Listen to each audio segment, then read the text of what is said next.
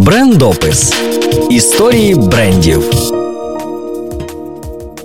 Привіт, з вами Альона і рубрика про тих, кому судилося бути першими та успішними. Більш романтичної історії ніж створення будинку Хлоє, напевно, годі шукати. Все почалося в 1945 році, коли молода багата аристократка Габі Агієн приїхала з Єгипту в Париж. Красуня Агієн славилася на весь Париж своїми незвичайними нарядами і природним смаглявим відтінком шкіри. Незабаром розумній та енергійній жінці набридло вести світське життя, і вона наважилась зробити шість ескізів суконь для одного зі своїх друзів. Потім Габі пошила ці моделі за допомогою двох кравців. Готовий одяг аристократка склала в маленький чемоданчик, з яким пішла по бутиках. Жак Фат, Діор, Карвен стали першими покупцями чарівного одягу Габі Аг'єн. Професіоналів світу моди вразило незвичайна витонченість, з якими були виконані всі наряди. Потроху захоплення Габі почало приносити прибуток. Тоді, прямо у власному будинку, Аг'єн відкрила невеличке ательє. Там, в компанії двох своїх подруг, одна з яких була медиком, а інша колишньою оперною співачкою, вона могла створювати нові шедеври. Нарешті постало питання,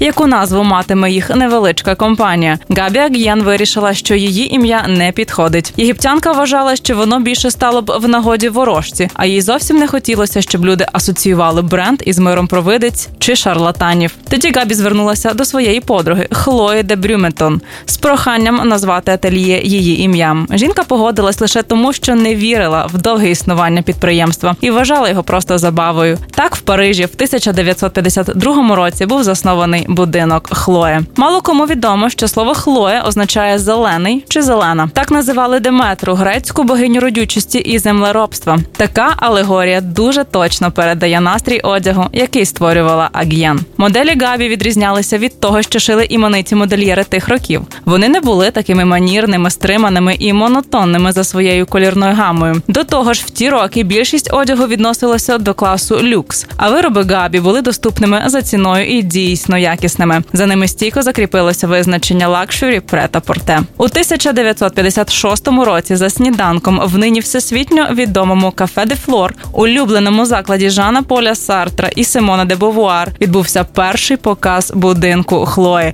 який виявився досить успішним. Одна біда, яка переслідувала будинок моди протягом майже 20 років, це відсутність єдиного стилю. Тільки в 70-ті роки, коли за справу взявся Карл Лагерфельд, почався справжній розквіт будинку Хлої. Але щастя тривало недовго. У 80-ті Лагерфельд прихопив зі собою більшу частину персоналу і залишив Хлої. Положення будинку різко слабшає. В 1995 році керівництво пропонує місце ведучого модельєра Стелі Маккартні. Перша її колекція була показана публіці після закінчення школи Сент Мартінс по класу модного дизайну. Багато студентів і зараз для дипломного показу просять своїх друзів взяти участь в дефіле. Подругами Стели виявилися дві супермоделі Наомі Кемпбелл і Кейт Мос. Жалюгідний стан будинку Хлої не налякав дебютантку. Один з її вчителів згадує, що вона завжди була працездатною дівчинкою. При цьому стела ніколи не епатувала публіку, не пришивала оленячі роги до спини нічної сорочки. Її стиль завжди був жіночним, сексуальним, з легким відтінком хіппі. Кокетство і романтика, ніжність і сексуальність, динамічність і сміливість. Так можна характеризувати колекції Стели Маккартні. Вона продемонструвала поєднання простих форм з легкими викрутасами,